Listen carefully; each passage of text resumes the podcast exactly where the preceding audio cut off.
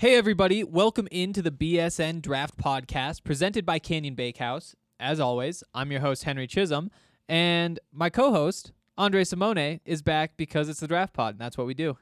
Oh yeah, you know it. Uh, before we jump into the show, I want to tell you about the delicious certified gluten free breads, bagels, English muffins, and other baked goods that are made right here in Johnstown, Colorado. Canyon Bakehouse's gluten, dairy, nut, and soy free products make it easy for families to enjoy the taste and texture of fresh bread so everyone can love bread again. Find them at any major grocery store in the freezer or fresh bread aisle, or purchase online and visit canyonglutenfree.com to grab a coupon. How's it going, Dre? Doing great. Yeah? Yeah, yeah. Uh, busy day per usual, but uh, having a having a good time. Enjoyed watching college football last week, obviously because the Buffs embarked in an amazing comeback. Oh my goodness, did they? That was an incredible game. Your first experience with people rushing the field? Yeah. First experience at Folsom, like all Oh, that right. sort of stuff. yeah, Right, yeah. right. Not Yeah, no. mention- I, I actually showed up on the broadcast uh, when when they missed that field goal at the end. Yeah, I was down on the field. Yeah. And so I decided it'd be a cool little clip if I run up to the top of like the big arc that says Colorado Mhm. and get up behind the uprights. Yeah. And it's like take a video from that angle. And so you can just see the ball just like go to the side of the upright and pause for like a second. And then everybody just charge, charges the field. And I look like an idiot trying to run down that like Colorado thing with my phone up Oh, and my I have dress to shoes. Check this out now. No, I look dumb. I look Oh, really wow. dumb. I don't even think I've said that this is a thing on the Buffs podcast. I've kind of been keeping it under wraps. That's awesome. Yeah, maybe We maybe will- maybe at the next break we'll pull it up. Yeah, let's all check this out together. Uh, you as well, listener. And then you wrote an amazing film room. I'm so proud of you. Thank you. That That's was a really fun than one. Any film room I've ever written. I don't know about that. I mean, it's it's just easy with so much content. You know, like the triple option is this holy piece of college football. You know, and and Oh, anytime I mean, like that's how I grew up. Exactly. I grew up on like chocolate chip cookies, Disney movies, and triple option and Big 8 games. Ah, Yeah, so lucky. You're so lucky. yeah. Those are like my three favorite things. Hey, Like- but but yeah, no, like everybody kind of has a sense of how the triple option works and kind of has this picture in their mind. right. But I was kind of surprised when I wanted to research it more that there wasn't more information about how exactly it works. And so I just kind of dug around and figured out how triple option teams think about the triple option and Well, wrote a couple thousand had- words about it. You've had insights from coaches before. Like this Yeah, is stuff yeah. you can when you read it, you can clearly get the sense of like this isn't just something you googled. No, Um, you watched a lot of film and you've talked to people who lots are paid coaches. Yes, the coaches lots of money to either stop or coach that. So I mean that really shined through. I love that. And in the interview I had with Troy Calhoun a couple weeks ago before the, season head coach of Air Force. right, worth mentioning. Um, former assistant for both Mike Shanahan when he coached the Broncos, and then followed Gary Kubiak to the Houston Texans. So he's got a really interesting background. I love how you featured the O line and how they'll cut block and stuff Mhm. because that was like that was the thing I could relate to most was like, oh, that's very Shanahan Kubiak-y. It is. Um, it definitely is. Get everybody on the ground and open up those running lanes. Right. And of course, last week was huge because the triple option almost in the other exciting uh, Yeah. overtime game of the weekend on Fox as well. Army just about brought down Michigan. A hundred percent with that same offense. It's it's tricky.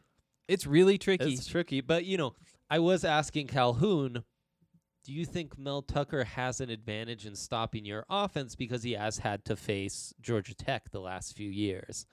Um, and he said, you know, I think our triple option is different enough it is different to where that won't be the case. It so I really love that you different. zeroed in. You talked about the the Buffs' old triple option, the Air Force's old triple option. So, anyways, And one thing, one more note about that from Yeah. Mel Tucker. Uh, somebody asked him that exact same question this week up at practice. Like, does facing Georgia Tech, having experience with the triple option, you Mhm. know, Tyson Summers was the defensive coordinator at Colorado State, now the defensive coordinator at Colorado. So he was also at Georgia. So he got to see the Georgia Tech triple option at Colorado State. He saw the Air Force triple option. Like, does all that experience help these guys shut down the triple option offense when they see it? And what Mel said because he's just a super genius was it doesn't matter what we know. What matters is what we can explain to the players and what the Mm. players can execute in the fourth quarter.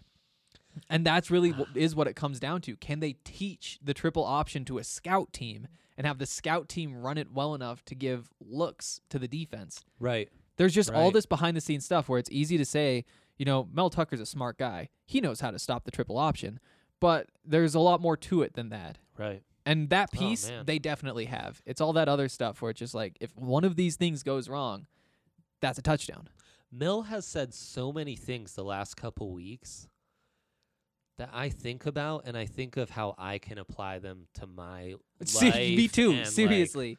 you know, any job where you're managing other people, a lot of what Mel says and does um, really translates. It's it's amazing. Like anyone with any sort of management position can really take Exactly. a lot from Mel Tucker's teachings. And after his press conference on Tuesday, uh, Ryan Koenigsberg was up in Boulder with me.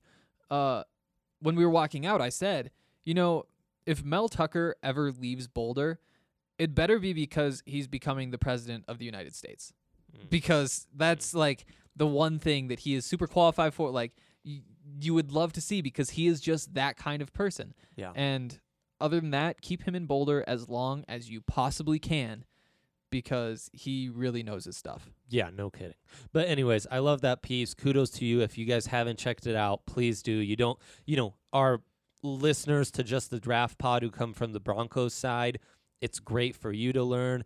It was a great way to kind of patch up reminiscing about the old Big 8 when that Nebraska rivalry mattered even more and previewing the Air Force week. So, uh, kudos to you. Check that out. Very proud of my guy. Anyways, we're not here to talk about that though, are we? No, not at all, but we did anyway. Why? Um, want to jump into some football talk? What you saw this Saturday? That's the other thing about me, you know, being up in Boulder for that Nebraska game. I get up there at nine in the morning, and the game starts at 1.30 and you know it ends at five, and then you have the press conferences and all that stuff, and all of a sudden I'm not home until ten, which means I only get to watch USC Stanford, and actually only the second half of that one. Actually, you were right in time for kickoff of the Washington Cal game. I Yikes. did. Yikes. Yikes. Yikes. So I've been going back and like brushing up, but you actually got to watch a full day of college football. Major takeaways. that is how I like to pass my Saturdays, neglecting my family and watching college football. Um, yeah, major takeaways. I think we gotta start. The rundown's all in shambles, but it, it's all up and down. But we gotta start with the LSU Texas game because I- yep. those were Yep. one quarterback we were really interested to see in Sam Ehlinger, who I've been relatively high on because I think the potential is very intriguing. And Mm-hmm. he was going against one of the best secondaries in the country, my top ranked safety. Like, duh, Grant Oh, Delpit yeah. is a beast. He obviously. is. That's not unique to me. He's everyone's top ranked safety. And my top ranked cor- cornerback, Kristian Fulton, who uh, there might be some debate, but I think the yeah. consensus is. Um, and really, the bigger takeaway than how Ehlinger and that Texas offense did against that great secondary was uh, Joe Burrows is a beast. Yeah, and what really impressed me about Joe Burrow is that, you know, all these other quarterbacks that we're going to talk about, like Jalen Hurts, great day.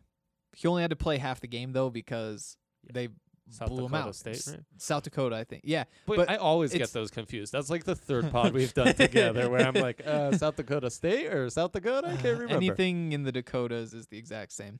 But uh, shots. well, oh I mean, I'm from Montana. Like, oh I, shots. Holy that, cow. all just like everything in the eastern half of Montana, all the way through to Dakotas, just flat, nothing. I mean, they like carve the president somewhere, but like that's about it that's going on.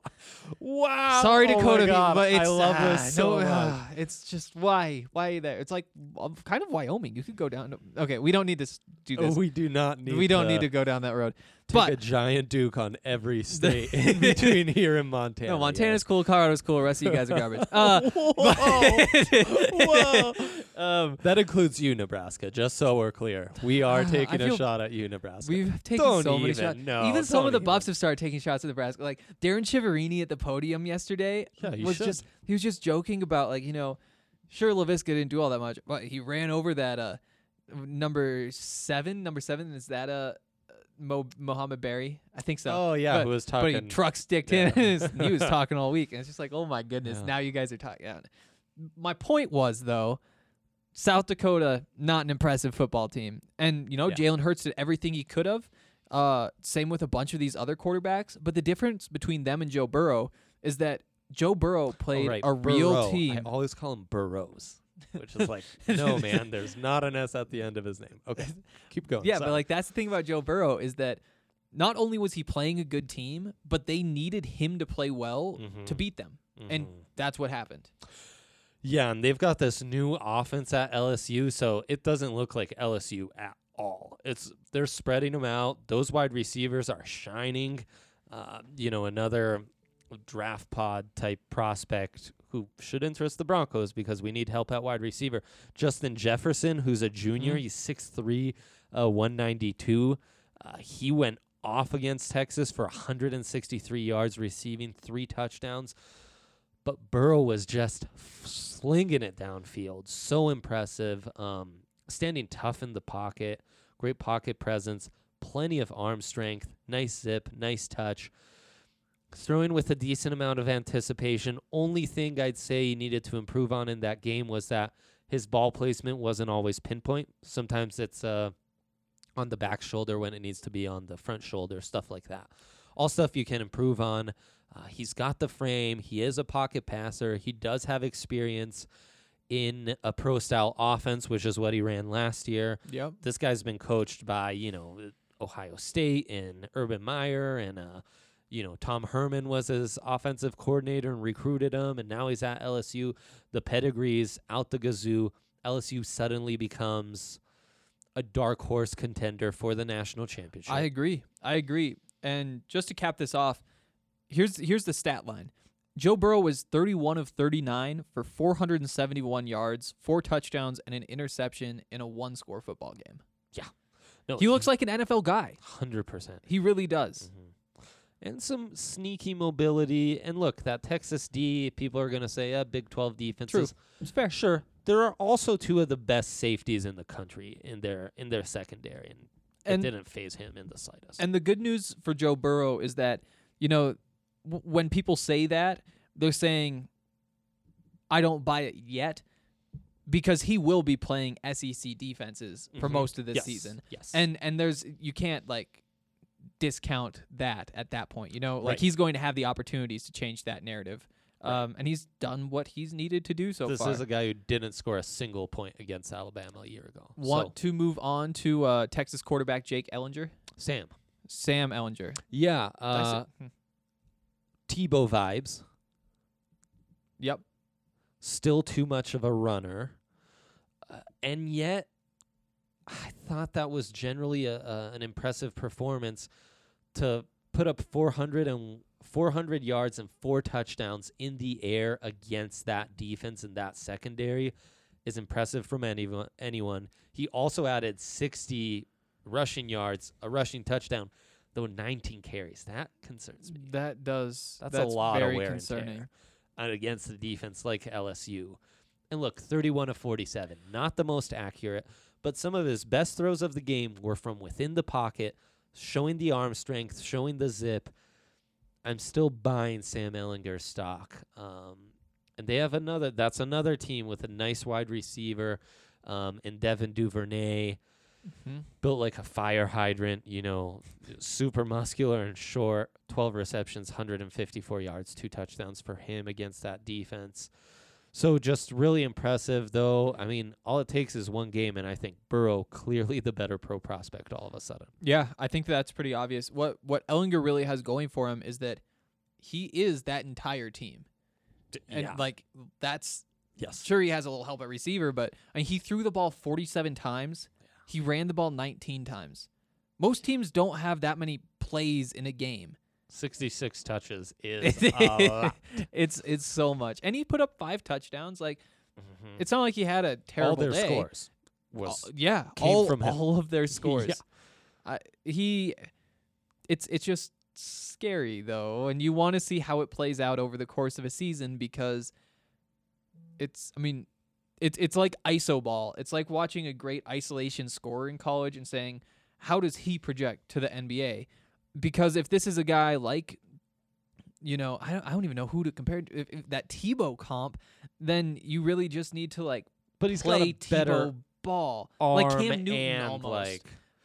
I- I mean, Cam- we Cam are in a bigger. world where like Kyler Murray went first overall and Cliff Kingsbury's It's like true. coaching in the NFL. So it's a much different time than when Tebow was in the league for starters. It also, is. his throwing motion is much cleaner and more promising. You know, But if you look at like Cam Newton when he goes to the NFL, they build that entire offense around mm-hmm. him and it has to mm-hmm. be a totally unique offense because mm-hmm. he is just a different sort of player. It's that same Right. thing with Sam Ellinger where you really do have to be all the way bought in. You are building everything around Yep. him. And when you look at like a college basketball player like that, you know, a great isolation scorer unless he really is one of the 5 or 10 best in the NBA, you don't really want him trying to be an isolation scorer. That's just you want the efficient right, pass around your offense. and yeah. and it's kind of that similar vein where No, you're just saying we're playing Yep. Ehlinger football, and that's what we're doing. I mean, and again, we live in a world where Cam Newton and Lamar Jackson are starting in our It's league. true.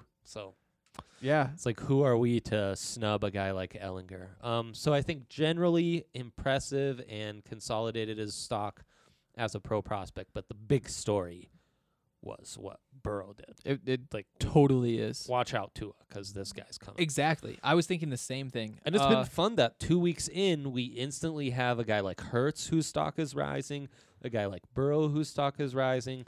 These guys will have great matchups. We'll get to see Hurts go against Ehlinger. We'll get to see Burrow go against Tua. Like I can't wait. I'm, these are the what's the expression? I'm chomping at the bit. Yeah, these are these are like the fun years for the draft. You know, it seems like we've had a few in a row where it's like, ah, you know, there are some options at quarterback. Teams are going to be reaching, Right. but The offensive talent was kind of lacking. though, Exactly. Yeah. and and now it's everybody is racing to the top. Everybody's Mhm. competing to be the number one quarterback instead of in years past. You know, it's like, well, he made less mistakes than these guys, so we'll throw him up the draft board a couple spots. This is going to be a fun year for quarterbacks. It's a really fun year for offense in general. True. Um, let's put a bow on this game. I thought Delpit was fine. I need to watch him more in depth. Fulton, same thing. I mean, mostly Ehlinger did his damage going away from those guys. Who stood out to me was LSU pass rusher K'Lavon Chaisson. Yep, I probably mispronounced that. probably. Um, he is draft eligible, even though just a sophomore missed all of the year last year with injuries. Number 18 on the Tigers. You don't even need to watch him play. Instantly, it's like, wow, this guy's an NFL dude. huh? Instantly, and he's got he's got the like the the shirt The crop top. yeah the crop yeah, top Yeah, which I love. I showing mean, some skin. rock it if you can. Uh, he I do. was impressive in flashes. Needs to be more consistent. Huh?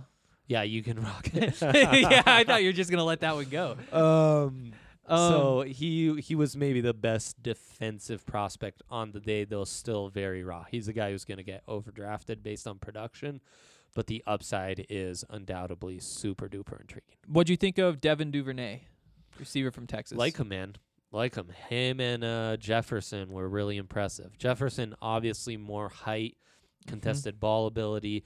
Duvernay's a guy who it's like, try to. St- it, it- let's go back to a basketball analogy. He's a guy you front in the post because if he gets the ball in his spot, you, you might as well just let him get an open dunk. And Duvernay's built like such a Huh? you know, like such a fire hydrant that in the open field he's just so hard to to stop. He's a senior. Uh, he'll probably get lost in the shuffle with all the talent at wide receiver in this class, but he shouldn't because this is a guy who could have. I could easily see him go like day two in the NFL, and then two weeks in, everyone's adding him to their fantasy teams, and it's like, oh, who was that guy? He was really dope. and Hank and I are like, well, we talked about him week two of the draft pod, so yes, we go. did. Okay, I think that does it for that Texas LSU game. Mm-hmm. Uh, let's keep going with some more quarterbacks. Yeah. Who who which which quarterbacks outside of Ehlinger and uh Burrow really stood out to you this week? I mean, for one, like Trevor Lawrence and Tua Tagovailoa, they're just phenoms. Like nothing new here. But Lawrence did have a a pretty serious test against Texas A&M. Yep. And while the numbers might not be like mind blowing, What was it, something like 220, 240 passing yards? something easy breezy, just Yep. like, well, yeah, He well, did enough. top defensive program with a bunch of five star guys on him. Like, I'm not concerned. Uh, yeah, 268 does throw the pick. 268. Oh wow. His ability to like throw on the run and throw, like rolling to his left and throw just tight window throws to the to the sideline like it was nothing. Um, you know, I've seen guys get hyped as freshmen and then kind of falter after that. You know, the uh, Christian Hackenbergs of the world and even Josh Rosen. Uh, I've seen that before, so I've always been tentative on Trevor Lawrence, but he's just proving me right and right again. Yeah, like whatever, Tua, no big deal. Uh, didn't do anything special this week Yep. against New Mexico State because it's New Mexico State. 16 to 24, 227 yards. Yeah. Three touchdowns passing and a touchdown rush rushing. Right. But he's still a stud. Um, and I haven't necessarily crunched the numbers on this, but I'm almost certain this is correct. Jalen Hurts. Oh no. Just he barely has one more incompletion than he has thrown touchdowns this season. But he's also run for three touchdowns, and I think that puts Oh, it over the edge. That's why I put that's that what it stat was. in there. Yeah. Yep. think so like, like seven incompletions, yeah, no, it's insane. nine touchdowns. That's wild. it's it's something else. And you know, again, Again, South Dakota, so who cares? South But Dakota, and you know he he 14 of 18, 259 passing yards, threw for three touchdowns, which is good, and that's what you want to see him do. But the other two quarterbacks who played after him, they were 10 of 12 for 164 yards and three touchdowns. Like they put up about the same numbers that. Jalen did.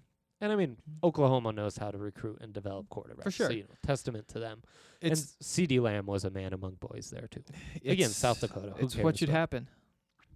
This will be tape we'll watch back in like draft season and be like, oh yeah, I'll I'll start off the CeeDee Lamb eval by just watching that South Dakota game real quick. Yeah. Same thing with Laviska Shenault last year, where it's like, oh, go for Right. 200 and something It's Colorado State. Go for almost that against Nebraska the next week. We get it. That's who you are. He's embracing the dark side. Good for you comparing Colorado State to uh to South Dakota. Um Ooh, I did do that, didn't I? Yep, didn't Oof. even realize it. Oof. And we know your thoughts on South Dakota now. So Not a huge fan. Yeah, apparently so. J.K. Dobbins, haven't talked about him much, but the dynamic little running back for Ohio State just tore up Cincinnati to the tune of 141 yards on two touchdowns with one long bomb of 60 yards. Talk about built like a fire hydrant, 5'10, 217. Love it. And you know, he didn't do too much in week one either. Against Mhm. Florida Atlantic, over 20 attempts, just over four yards per carry. That's not Right. what a guy like him should be doing. Against Florida. in, in that game. And so it was good to see him. And now he's up to what, 232 yards, over six yards per carry. And that's where he should be. Three touchdowns, puts himself in good position. And up next is Indiana.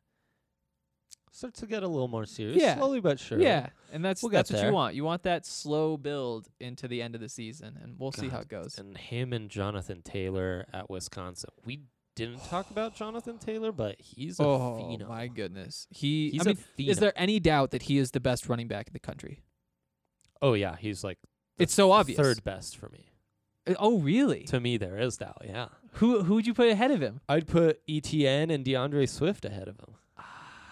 I, I How mean, about that? Huh? How you that like surprises me. apples? That surprises me. He's just your classic NFL running back because he's about that same size too. He's like 5'11", Mhm. 212, 215, something like something right around there. Yep. And he's just so so fast and strong. I mean, first team All American last year. He His just power speed like combination is ridiculous. it's there's there's nobody really like it.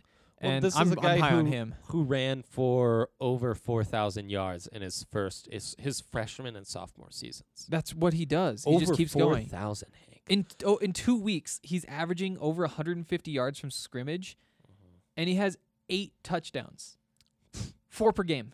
Ridiculous. He's just unstoppable. Well, and the thing is, like, we get it. Uh, competition level, blah blah blah. Like, hey, Sure, it's the yeah. first couple Yep. weeks. We're gonna say that for most That's of where these guys. everybody pads their Mhm. stats. What's interesting is they're finally making an effort of using him more as a wide receiver, which is the big concern as far as uh, scouting him.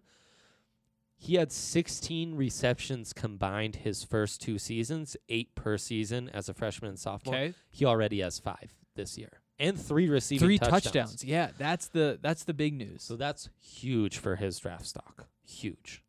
Um, so yeah, those are the big storylines. We can get into some more nice performances. We talked about Fuller. I really want to talk about USC for a second. what is happening at USC? It does not make sense. Crazy man. Just when you were ready to count them out, and that's such a young team too. It is. You look at their roster; it's like nothing but sophomores, yeah, and they're No. starting this freshman at quarterback. true freshman. true freshman, right? Um, Kedon Slovis, Yep. Kedon, I guess is how you pronounce that. I think that's right. Yep. Um, he just seems to fit so well in their new air raid spread attack. He makes it look so easy. Oh, I know, and he's so athletic. Like he's Yep. great scrambling. And, Yep. But right, what impressed me for a true like an 18 year old starting his first game against Stanford's defense, which like that's no joke. No, it isn't. His anticipation and zip was really impressive. And- He's it helps when you have studs at wide receiver. He has a stud left tackle who, you know, Broncos fans, we're going to start talking about left tackles quite a bit, um, or tackles in general because Ja'Wuan James is injured. Uh, Garett Bolles was disappointing. my goodness. It's it's not even fun to watch Yeah. the Broncos offense anymore. Like Uh, like at this been for a point I just I. I just want them to be on defense the entire game. 100%. And even then like Von and Bradley Chubb weren't doing hardly anything at all. But like when they're on offense the whole time I'm just thinking like, "Oh, Garett Bolles to ruin this one?" Like is is is this going to be another one of those plays where it's a hold or whatever? It's it's I just think frustrating. There's some silver lining to that performance on offense, not necessarily with Bolles, but I thought Flacco looked decent. I thought Yeah. the running Oh backs no, looked Flacco promising. good. Courtland Sutton surprised me. Right. I was a little bit low on him. And Totally. he dominated the middle of the field. Yep. Emmanuel Sanders looked For good sure. once they finally passed through the ball to him. And DaeSean Hamilton, if he just catches it, uh, looked a little better than he did a year ago. Um, but yeah, Austin Jackson, the junior left tackle out of USC. Um, Michael Pittman, we've talked about him before. They're big wide receiver. He's Yep. a senior. Tyler Vaughns went off in that game. He's a redshirt junior. Um, you know, they've got talent. And then on defense, they have this Jay Tufele, who again, it's looking like we could use a little more firepower on that front three defensively. Agreed. Tufele would fit in an odd front. He's just like a big gap stuffer, but he's got a little more wiggle to him than you think. Huh. Um, the big 78 on that line. I've always been high on Christian Rector, who did not have a great game in this one, was just a little absent. And their corner, Olaijah Griffin, number two, he stood out in this game. He was a stud. So, I mean, it's USC. They've got size, size and athleticism in the trenches. They've got NFL guys. And then at the skill positions, they've got size and speed there too. Yeah. And now they've got a quarterback that kind of fits this scheme better than Daniels probably. I think so. I mean, it looks like it so far. Yeah. Uh, it's it's it's gonna be fun to watch them. And listeners to the Buffs podcast, you know, over over the off season, we talked a lot about how the Pac-12 really needs USC to be one of the national powers. Mm-hmm. Like, sure, it's frustrating when you have to pay, play them and they're good at football and they're handing out losses to everybody else in the conference. But Yeah. at the same time, that's how you gain respect. And that's really all the Pac 12 is missing is just that top level power. You take one of these teams that's just like a meh Mhm. and turn them into a perennial powerhouse, then you can say, like, oh, maybe Oregon or Washington steps up. And then you have two teams potentially Right. competing for college football playoff Right. spot. But USC has really let the rest of that conference down. And Mhm. this looks I they look a lot better than I expected. With Stanford and Washington and Oregon all losing a game already. Doors wide open. Yeah. And I mean, in the South, they're going to be those big contenders with Utah. So, Yep. Yeah. Yep, I think so. Um, I think that that is it Yeah, for the first segment. Um, and before we move along to some disappointments, uh, we want to talk to you guys about Breckenridge Brewery and all of our good friends over there. Yes, please. Walked into the office today to come record the podcast and saw that fridge full of Breckenridge beer. Oh yeah. So it's, it has like the like a glass front so you can see in it into it and there's just like Breckenridge beers stacked from the bottom all the way to the top. And it just looks so incredible. outstanding. And now we have that Breck light above it. Yeah. I love it. Yep. Um, it's now become acceptable to have a beer in the afternoon at the office, which is an amazing uh, It's revelation. it's pretty crazy. Uh, yeah, you know, between But only Breck Sky, brews. Like you're only allowed to have Breck beers in the Goes office in the saying. afternoon. Yeah, Yeah. and so it's just like turning this like, oh yeah, it's it's what we do here. We just drink Breck beers in the afternoon. That's what BSN Denver is now. As long as it's Breckenridge beers. As long as it's Breckenridge beers Um, so yeah, you should do the same. Enjoy Breck brews with us. during the daytime. Yes. Strawberry Yeah. Sky is now again allowed. Yeah. Uh, after is, you you it? Buffs fans took a break and only drank vanilla porters to support the black and gold. It's weird. Now we can have a strawberry Football's sky weird. again. um, I'm a simple guy. I like the lager. I've Mhm. enjoyed the uh, what's the apple core? Uh, Colorado Core. What a name! So what good. a name! It's so good. uh, we are Colorado to our core here. So Oh, we are. Oh, you didn't see that? We one coming, are. Huh? Um. So yeah, check out Breck Brews for sure. Definitely check out Breck Brews. Check out the event calendar on bsndenver.com as well. Sponsored by Breckenridge Brewery, where you'll be able to see all of the really cool things that we will be doing and that you are invited to. Um, that includes every home Buffs game. BSN is partnering with the Blake Street Tavern to host a tailgate on Franklin Field just outside the stadium. Uh, come hang out with all of us. It's a blast. Uh, It'll be an early one this Saturday. Oh my goodness. I, I gotta figure out when I'm getting up there. It's gonna be too early. You've got to work. Those of you listening who don't have to work, come and have a blast. Come have a blast. Um all right. Hey guys, it's Allie and Lindsay here, and we want to talk to you about our new favorite wine subscription. It is Winestyr. The best thing about Winestyr is that they work with small wineries. You know, BSN loves supporting small local businesses, and Winestyr is just that supporting real people making real wine. These guys will curate a hand picked shipment for you from the best small wine producers in the US. So, my favorite part about Winestyr is the fact that I don't really know much about wine, and when I go to a liquor store, I tend to gravitate towards the same wine I've always had instead of trying something new. But with Winestyr, they make the process so easy. That's exactly right, Allie. And from my perspective, you guys, I love wine and have tried so many different types of wine at different price points. And Winestyr is not only easy, but it is quite literally some of the best wine I've ever tasted, and it makes for an amazing gift. What's also ideal about Winestyr is that you can pick your shipments based on your schedule. That's right, Allie. So whether you're a casual drinker or you love hosting parties, you can get your shipment based on your lifestyle. So head to their website today, you guys. That's W I N E S T Y R, Winestyr.com. We've got BSN25 promo code for you, and you can save $25 off your first order. We are back for the second segment of this week's BSN Draft Podcast. Henry Chisholm here, along with my guy Andre Simone. And it's time now to talk about some of the fallers in week two of college football. Guys who disappointed, guys who hurt their draft stock. Um, where do you want to start, Andre? Well, since this is a bit of a crossover pod, maybe we should start with the fact that the top guys in the Pac 12 conference have underwhelmed and I think hurt their stock, even though it's still very early. I mean, the Pac 12 conference as a whole has underwhelmed. Like, Yeah, has the Pac 12 conference, has a team in that conference really stepped up and impressed you? I mean, we talked about how USC did, USC. but even with that win, that's a win over Stanford, I think the an- Buffs another team in the Pac 12. impressed. Yeah. I mean, that win over Nebraska is probably, I mean, it's Mhm. definitely the best non conference win for the Pac 12 so far. Yeah, unless we're forgetting.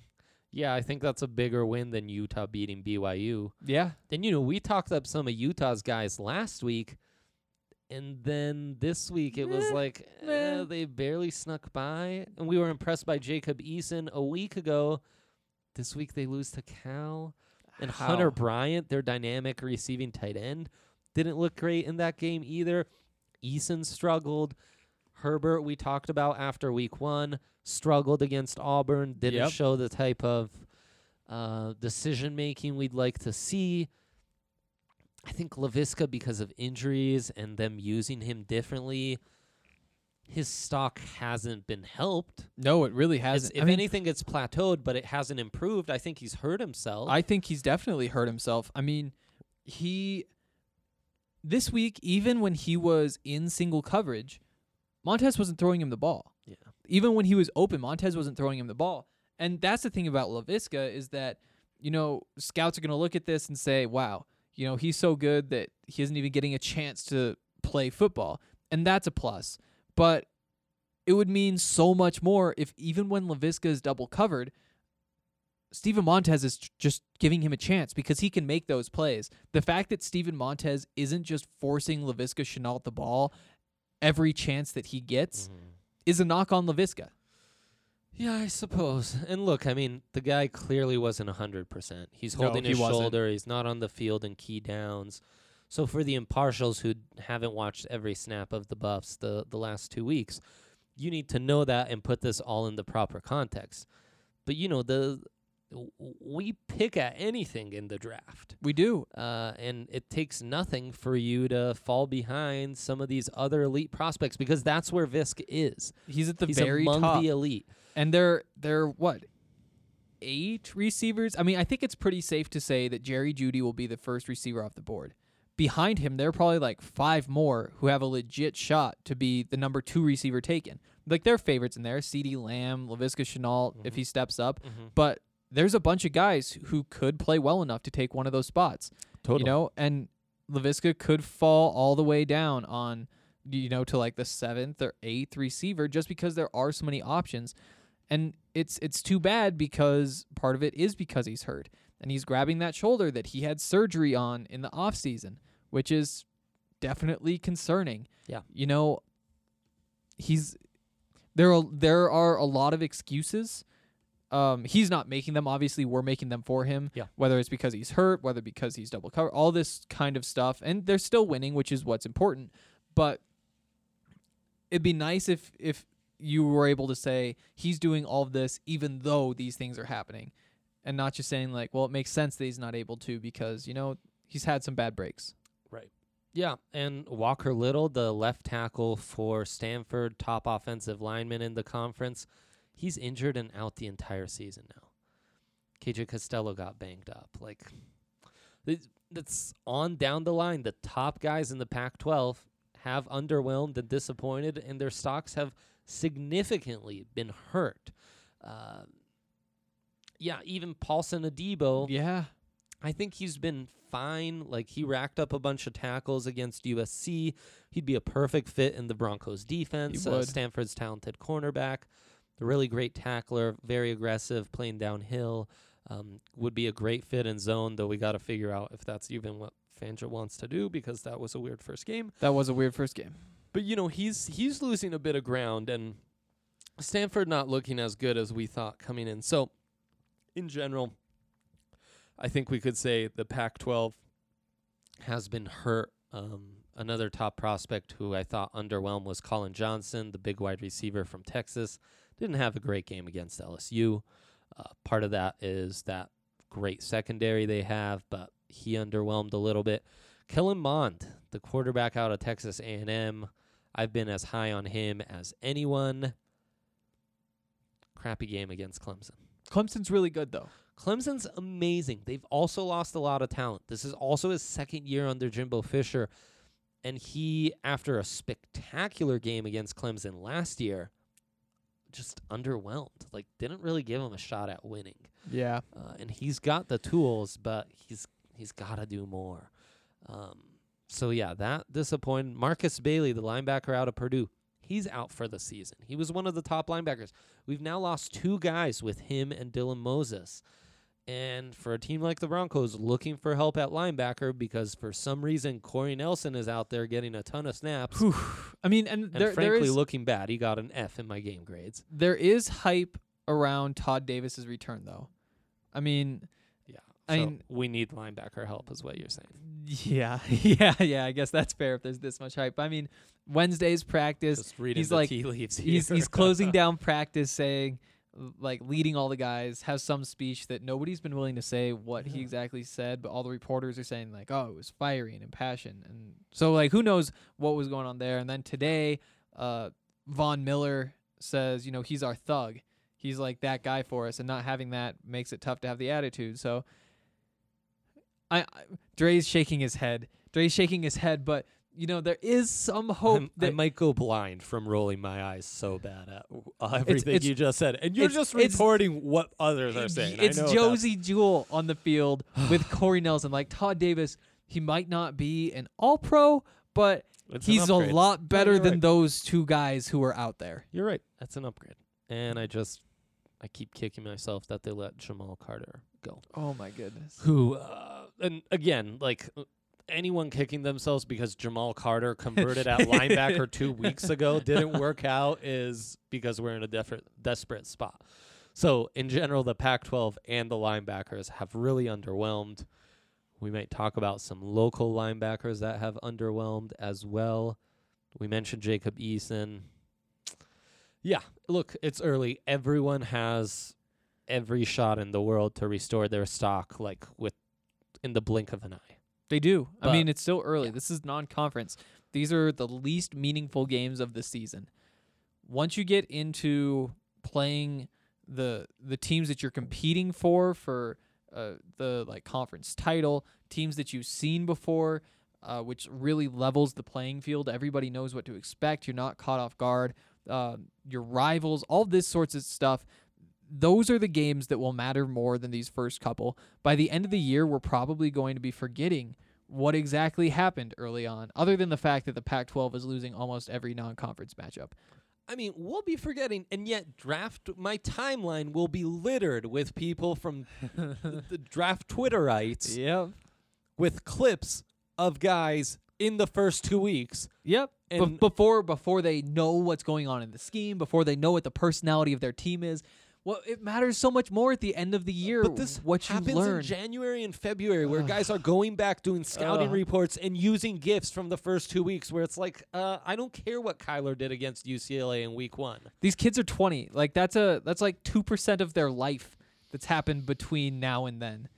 Okay, that number is probably wrong, but it, I bet it is something like that. Uh, actually, no, that's right there. That's like it's like 3%, isn't it? 4% of their life. That's a big portion of who they are, you know? Yeah, you know, that, things change. Things change. Yeah. Um, so exactly, we caution patience, and at the same time, you know, underwhelmed, disappointed. yeah, it's. I, I think that there's been. I mean, there there have been a lot of. It's the quarterbacks that really keep you coming back, in my mind. There's so many quarterbacks that have been so fun to watch, and sure there have been disappointments in all these the other wide places. and the running backs. Wide receivers, Yeah. running backs. College football is fun, is what I'm trying to say. And even though a couple of the guys we wanted to see play better have disappointed, doesn't mean it's time to throw in the towel. And there's always another week, man. And weeks like this remind me why I got into the draft because I really started getting super duper into the draft and breaking down prospects and doing my own rankings when Josh McDaniels started trading away Ugh. every good player the Broncos Ugh, had for what picks. a terrible strategy. And I was like, that works in the NBA. I might want to know who these picks are so I can have an opinion Josh McDaniels. about the Broncos. Yeah, fun Josh. McDaniels. Okay. Um, before we move on to our predictions for week three of college football, uh, And our must-watch matchups. and must-watch matchups, you we're, know, we're draft picking the nicks. important Yeah, games. Yeah. Uh, we're excited to tell you about some game-changing coffee. Strava Craft Coffee is the CBD enriched coffee that has really changed lives. The reviews are incredible, so check them out. Uh, CBD infused coffee has taken away long term migraines, it's taken away back pain, arthritis, IBS. It has helped decrease anxiety, you name it. CBD is all natural and is not psychoactive.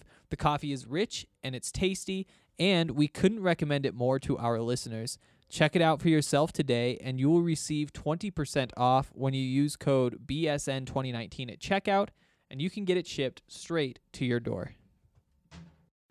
We are back in for the third and final segment of this week's BSN Draft Podcast. And before we break down the best college football matchups to watch this week, we want to talk about our picks from last week. And we picked four games, starting with Texas A&M at Clemson. Oh yeah, Both picked Clemson. booyah. Uh, Yahtzee. then LSU at Texas. I did say I'd take Texas with A and M with the points, which seems super stupid. Mhm. But they were ever either 17 and a half or 16 and a half, and they lost by 14. So it, There you go. double Yahtzee, as AJ would say. There you go. Um, yes, he would. Uh, LSU, Texas. We both took LSU. Super right. Super right. In Austin, like that was That was a bold pick, and Yeah. it worked out. good for us. Um, maybe even Boulder, Nebraska, Boulder, Nebraska at CU in Boulder. Uh, we both took Colorado. good for us. Yeah, we we saw that one coming. We corrected that. Felt like idiots by halftime. Oh my goodness, did we? And then felt like geniuses by the end of overtime. So good. and for that's us. what matters. It doesn't matter who's winning by 17 points halfway through the third quarter. that's It matters exactly who's right. winning at the end of the game. Mm-hmm. and Facts. the second end of the game if there's an overtime. uh, Stanford at USC. We both took Stanford, and we were wrong. They didn't see USC coming. No, but now we know. Now we're going to overcorrect Now and pick excited. USC in games they probably shouldn't win, and might be wrong. It's worth mentioning they have the toughest schedule in the country. They do. They they definitely do. Yeah. Um. Now it is time to get into this week's games, mm-hmm. and the first one we want to talk about is actually a Friday night game: Washington State at Houston. Yeah. So Washington what are your thoughts State there? Not starting our guy from Eastern Washington. Which is disappointing. We hate it. yes, we do. Um, We do not approve. But this is another chance to watch Houston quarterback D'Eriq King. Com- lots of comps to Kyler Murray, which are off, but hey. um, but you know he's entertaining to watch, and it's another shot for him to go against a Power Five opponent. This time at their house. Yeah. You'll be listening to this on a Friday morning. Check that game out. Washington State, nine and a half point favorites. Also worth mentioning, Max Borghi, Colorado kid, phenomenal running back. We've seen how these Colorado running backs are making us so proud in the NFL. Austin Ekeler, Christian McCaffrey. We all know about Phil. I mean, that was just a phenomenal week. Phil will pick it up and match those guys. Uh, you know, McCaffrey was like the top scorer in fantasy and Ekeler scored a game winner in overtime. So what more can you want? Yeah, he's really stepped up with Melvin Gordon out of the picture. I only wish I'd me. seen that coming before he got drafted Yeah. Yeah. Yeah. Instead of writing the feature that exposed them to the world. Yeah. totally Hmm. calling it Yeah. with film of Western State and Division two football in it. uh, so that's a not so humble bla- brag right there, just to remind you of my uh, very limited credentials. Washington State nine and a half point favorites. Who you got? I You mean, going against your your your uh, Pac-12 brethren. you know, this is actually a tough one. Ooh, Houston, ooh. when they played Oklahoma, I mean, Oklahoma was so much better than them. Yeah, I mean it wasn't close, and we kind of we we Yeah. we knew that. Yeah. But I did hope that I would see just a tiny bit more out of them. I didn't want to see Jalen Hurts just torch them, and that was before we knew Jalen Hurts was this Jalen Hurts. I'm not high on them. I I I, I still. I, I'm riding the Washington State hype train a little bit. How could you not? I know they're exciting. The air raid offense. Mike Leach, uh, Mike Leach is a better coach than most guys in the NFL. I think so. I agree. I agree. He's also a cooler guy. Um, no doubt. and because You've of met that- the pirate, and you know, yes. oh my goodness, is he something else? I'm gonna go with Washington State in this one. Are you taking the points? Nine and a half. No, Ooh, no, I'm it. not. I'm gonna take. I'm gonna take Houston with you. the points. Good for you, Hank. I'm with you. I think I'll take Washington State with the points as well. Over under 73. I'm gonna hit the over as well. I agree. So there you go. I agree. Um, our second game, oh, oh, Hank. Oh, my Montana Grizzlies are going to Autzen Field in Eugene, Oregon. let's do this, man. Let's do Oh, this. Goodness. Let's I'm- serve up the upset of all upsets, baby. Do you know what the Do you know what the spread is right now? I, haven't- cannot find it, which Ah. uh, does not bode well for your. I no, it doesn't. think. I couldn't find it either. Uh. Um, Montana. Since you guys are actually interested in this game, let's go with the scouting report. University of Montana has a stellar quarterback, Dalton Sneed, just the most intense guy. Uh, I tweeted out a video of him last Saturday when he truck sticked a defender and then got in the defender's face, and then the defender get up and uh, knocked the ball out of his hand. It's a little scuffle right there. Nice. Uh, that's what you're getting from this Montana squad. They they have some fight in All them. for They have it. a couple receivers who I'm not sure if they'll be drafted. They'll have a chance to be drafted, more likely training camp invites, but I'm confident they'll be training camp invites. And as we've said before, Dante Olson in the middle of that defense, he's a man. He's a Yo. stud. Low key, this game has two of the best inside linebacker prospects remaining in this draft. Troy Dye on Oregon's side, Dante on the other side. So I agree. I really do agree. It's going to be fun to watch, and uh, it's going to be fun to watch the Grizzlies pull off an upset at Autzen. in Eugene, wow, We're we're calling it right now. I take- have to. We'll take the points on everything. We're taking the Grizz hands down. yep.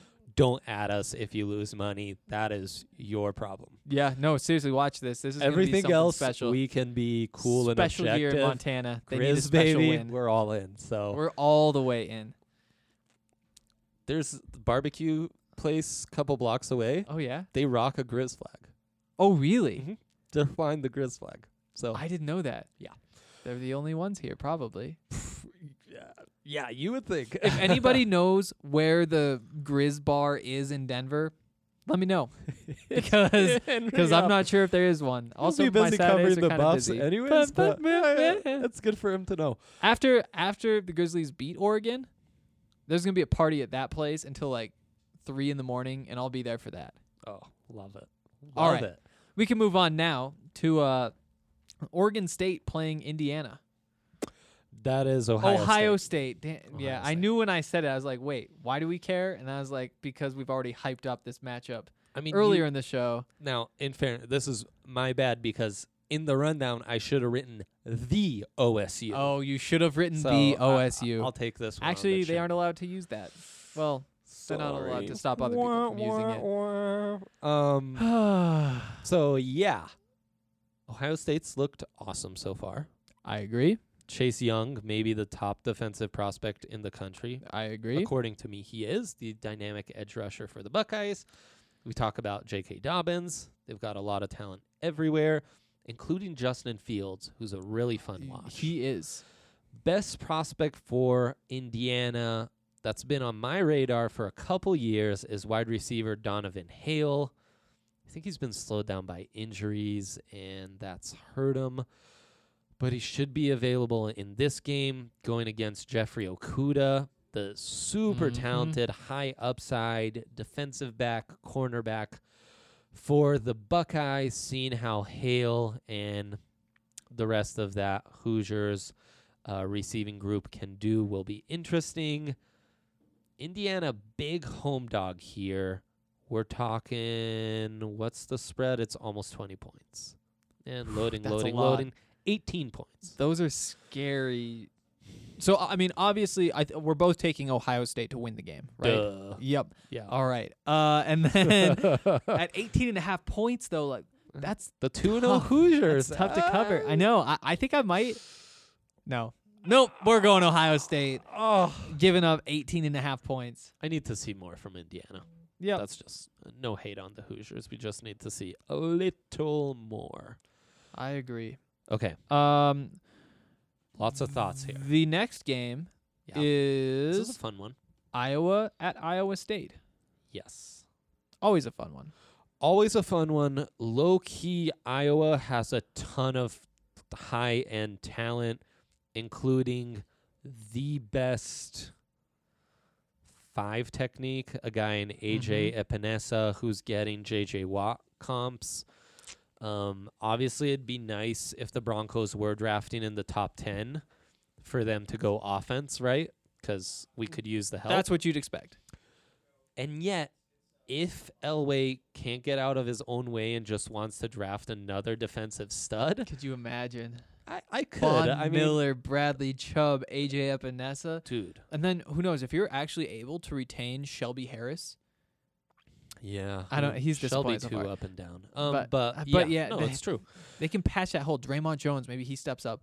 This defense becomes terrifying. Not just like uh, uh, right now with the Broncos, we're saying, "Oh, I could see how it could work. I could see how That- they could be upside." Front three is lacking some oomph, and they need something there. has. uh, There are some prospects who, if you're like new to scouting, I would say watch so and so to understand why this skill is important. Huh? Watch Epenesa to understand why hands are important in a defensive lineman. This guy just stuns offensive linemen. And he's so strong in a two gap defense, so you you don't have the responsibility of one gap, right? Yep. You're responsible for two gaps. So you need to be more patient. You need to keep the offensive lineman at bay with those strong hands. And then when you see where the action's coming, Toss him. toss him, go. Epenesa's perfect to do that. And if he could, you know, I mean, he can do it all. Only concern is maybe that first step quickness isn't elite, which is fine. He's a five That's not his technique. He's game. not a true defensive end, right? He isn't going to get like a true first step. Like there's somebody lined Right, up right in front of right. him anyway. Who needs a first step when you're like stunning offensive linemen Exactly. into oblivion? Exactly. So, and then Tristan Wirfs, super young offensive tackle. Uh, again, would be very intriguing to see on the Broncos. They've had an injury to their left tackle, so he's been playing some left tackle. He's also been playing some right tackle. All the tools in the world to be an absolute stud and go like in the top five. Watching them against Iowa State, a rival, and maybe one of the best young coaches in the game in Matt Campbell for the Cyclones is going to be really interesting. Also, Iowa's quarterback Nate Stanley, a, a little Steven Montez esque in that he has all the talent, but hasn't put it all together. I think that's still true of how he's played this season, but a big performance against Iowa State would go a long way. Cyclones, home dogs, two and a half, two point underdogs to Iowa. Who you got? You know, I've taken all the road teams so far.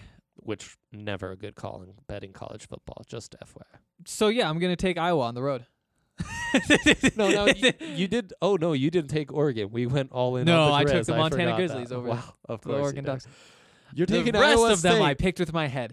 Um, yeah, I will take Iowa. I will take them to cover as well. Mhm. Um, because you're, you're really boxing yourself in saying Iowa's going to win by one or two points exactly. You Yeah. got to take like the blowout as well. Might as well be a pick 'em, yeah. Yep. Um. Yep. I'm with you. Love that. I'm taking Iowa as well. Really like their talent. For Broncos fans, this is a game you'll want to watch most closely because yeah, lots of high end NFL talent that would look great on the Broncos. All right. Uh, two left. The next one is Oklahoma at UCLA. Mm-hmm. It's gonna be a fun one because Jalen Hurts is playing, and that's fun. Against an actual Power Five program, even though UCLA has been so They're not an actual Power mean- Five program. They just got beat bad by San Diego State. Two years later, like Scott Frost comes from that Chip Kelly tree. He's looking like hot trash. Chip Kelly's looking like hot trash. What is going on? I don't know, but all I really do know is that UCLA is not a good football team, and Oklahoma is going to. Yeah. they're they're gonna do what they've been doing to all these other teams who they have a talent advantage over. Hundred percent. Jalen Hurts is probably gonna keep not turning the ball over. He's gonna throw whatever five more touchdowns because that's just Right. what he does. And like three incompletions to keep that ratio up. yeah, that's what's important. Your touchdown to incompletion ratio.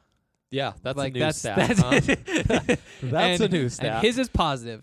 Yeah. Uh, Um, so matchup wise, another matchup that's interesting for the Broncos: Darnay Holmes, cornerback for UCLA, one of the top DBs in this class against CeeDee Lamb.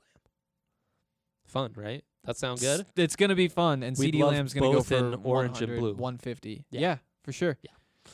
So there you go. Uh, what's the line here? Boop, boop, boop. Honestly, I'm not too interested in the line. I'm just gonna take Oklahoma, and they can give UCLA as many points as they Oh want. my God, I'm loving the confidence here. Yeah, I'm feeling good. Of, Three and a half point favorite. Another home dog. I will take Oklahoma as the pick. I will take UCLA on the line, on the spread. this is my two f- two takes that I am most confident in in college football. Jalen Hurts is one of the three best quarterbacks in college football. Love. UCLA is one of the three worst Power Five football teams in college football. With Oregon State. Give me, yeah, We've Oregon got State's two down of there, in the Pac-12. and then what, like Nebraska. Vanderbilt, Nebraska. uh, yeah, Oh, so. I'm I'm taking Oklahoma. They're gonna beat them by so many points. It's gonna be fun to watch because Good times. I love watching Jalen Hurts. Um, Arizona State at Michigan State, not too many prospects I'm interested. I mean, you know Benjamin's there. Michigan State's got some talent. and that's one we Um, didn't really include, but I do think that that could low key be a game to watch. I, I still think Michigan State's going to win, but I I think Arizona State could give them a run. Whoa, whoa, whoa. Michigan State's a 15 point favorite? People people aren't high on the Jayden Daniels. I mean, Michigan State Jayden is a Daniels era, team. Like Arizona Oh, State wow. is. Wow. Eh, Also, that Oklahoma UCLA game, watch Kenneth Murray, their stud linebacker for Oklahoma, and how he handles the trash Chip Kelly offense. There we go. There you go. There we go. Oh. We get to talk CU Air Force. oh, we really do get to talk. Can CU I pretty please? Uh, yeah. Who do, who do you have in this one? Whew, I'm taking the Buffs, but I'm a bit skeptical. I think that that's fair. I I'm mean, worried. what? They're, the the line moved back to four points this morning. What was it at one point? Uh, I think it peaked at four and a half. I don't think it ever got to five. I think it opened at like one and a half. Whew. Yeah. Whew. Yeah. Well, and bef- before we jumped on the show, just because I was checking on this line, I went to OddsShark and they said that you know four point line, Shout out to and them. and then picked Air Force to win 34-22. Huh. That is their projected score. I think that, I mean, this is a pretty good football team. yeah, no, definitely. This and is I a mean, good football team. I get a sense that Air Force will, after a couple down years, they'll bounce back and have a bounce back season. So this is a big test. Obviously, we previewed the film room. What really concerns me, and we talked about this when we did the schedule preview way back when, like a couple months ago. This is a big test it is. for the Buffs linebackers. it's a huge test for the Buffs linebackers, Who- and that's a group that neither of us have been We've Excited not, I've not by been impressed. You know, I, I was kind of comparing Nate, Nate Landman to some of the Mhm. top linebackers in the class. You know, can mm-hmm. he step up and be that guy at the next mm-hmm. level? Is he your mm-hmm. your brains in the middle of your defense? And he's been good. He's missed a couple tackles though. He He's been he hasn't looked great in coverage. Bam Bam Todd Davis. Mm. Very much like that. Mm. I think that's fair. Great thumper coming downhill, which in this Air Force game will help him a lot. But when he's had to turn and run, we've been disappointed. And We have talked been. about We have been. I was more optimistic coming into the season. He's disappointed me so far. He's got to clean that up. Van Diest, top local kid coming in, highly touted recruit. I was really excited for him this year. He has really disappointed me. In I think in in the Nebraska game, a lot of the the big plays that Nebraska had, most of them came as a result of him not having the speed and not getting to his spot when he needed to. That said, Davion Taylor really impressed me in the Nebraska game. One hundred percent agree. Davion Taylor was. I, I mean, he was one of the stars of that game, and And if you weren't paying a lot of attention, you might not have noticed. Yeah. But it seemed like every every time you're like, "Wow, what was that?" It was Davion Taylor. Whether it was they're trying to throw a screen pass and he blows it up, whether it's him getting into the backfield, whether it's him making a one-on-one tackle, like he was just everywhere Mhm. in that Nebraska game. And I, I mean, I they don't win that game without him playing the way he played. He's one to watch, and I think that it as as much as you know we're a little bit lower on the inside linebackers and even some of the outside linebackers alex Tchangam has really stepped up but carson wells eh, uh they match up pretty well i think against air force having those two linebackers in the middle who can stop the fullback dive and then having Davion Taylor, who should be very solid against uh, the actual option, the pitch option action, Yeah. uh, you know, it's it's not a bad matchup. You'd hope that uh, Nate Landman still has the speed to like get Mhm. around and Mhm. cover those edges so that John Van Diest can Yep. just lock down the fullback dive. You know, it's not a bad matchup. A couple of guys have disappointed, but Davion Taylor has kind of been a star. Alex Tchangam as well. Oh my God, Alex Tchangam was so good. Holy Yeah. cow! And Yeah, Mustafa Johnson had an amazing game. he did. He's gonna be, you know, he's gonna be key here too, playing a strong edge and and yet playing assignment sound. Right? Yeah, and it might be forgotten, but Mustafa Johnson, I mean, he had two sacks in the fourth quarter. In Oh, I don't think overtime, it's forgotten. in yeah. in overtime, he had the sack that knocked back the uh, kicker outside of his range, and then he missed the field goal, and Nebraska lost. Like Mustafa Johnson was the catalyst in everything that happened defensively for the Buffs in that fourth quarter and overtime. was all Mustafa and Tchangam, Yeah, if you ask me. yeah, and uh, and Davion Taylor to me was the guy who kept him in it for that long. Hundred percent. Those are the guys that I'm crediting. Hundred percent. Uh, final pick. I'm just throwing these out. You, USC at BYU, only a four point favorite, I'll take USC. I'll take USC and the points. and the points. Okay. I'm gonna call the upside. Th- this is my home dog. I think you'll see you're flying high, young team. You overlook BYU, go into Provo, Utah. This is where you lose. And that really does scare me. And I think if I was approaching this more sensibly, I might say the same thing because that's what happens to these young teams. Mhm. But they just looked so good that I can't not pick them, even though there's so many signs that would say that the team we saw last week won't be the team that we see this week. Yeah. Syracuse is another home dog that uh 27 and a half point underdog to Clemson. That'll be a fun one to watch. Clemson covers. Whoa. Yep. Hot take. Okay. I, I mean, like they've they've looked. Yeah. Not a Dino Babers believer. nope. One of the great names in all of uh, sports. Okay. Questions real quick, yeah? Yeah. We forgot we got? to read them last week, and uh, we're to get them all done real quick. Broncos girl, 723, says Ali is on point. This is from our conversation in the week one preview. Yes. Hella is very much in Northern California, saying born and raised in Mount Shasta, California, an hour south of the Oregon border. And we said that all the time. Haven't been there in almost 20 years, but I can at least attest to it being said into the early 2000s. So it's still not clear if that's what the kids say, but It's definitely a that's California definitely thing. a California It's thing. hella So California. I still don't know if I can keep using hella or not, but I'm Eh. hella intrigued. There you go. Oh yeah. Um, this one's meant for the Broncos, so we won't get into it. Kentucky UDFA. Since we will be in need of a returner receiver next year, keep an eye on UK wide receiver Lynn Bowden. God, I love when you guys give us insights from your Yep. own alma maters and stuff. He's electric. Took two out of eight punts to the house last year and always a threat to take it to the house when thrown to. He's listed as both punt and kick returner this year, and with more opportunities, hopefully that means more touchdowns.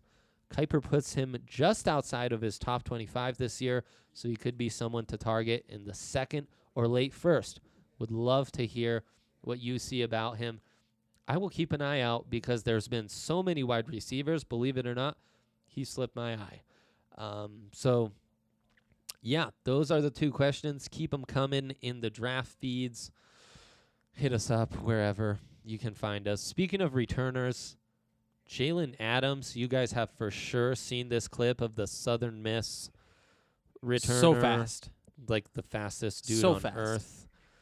Um, so yeah, he's amazing. That was fun to see. One of the best things I've seen on Twitter all week, I agree. aside from maybe your film room. So, Ah, thank Yeah.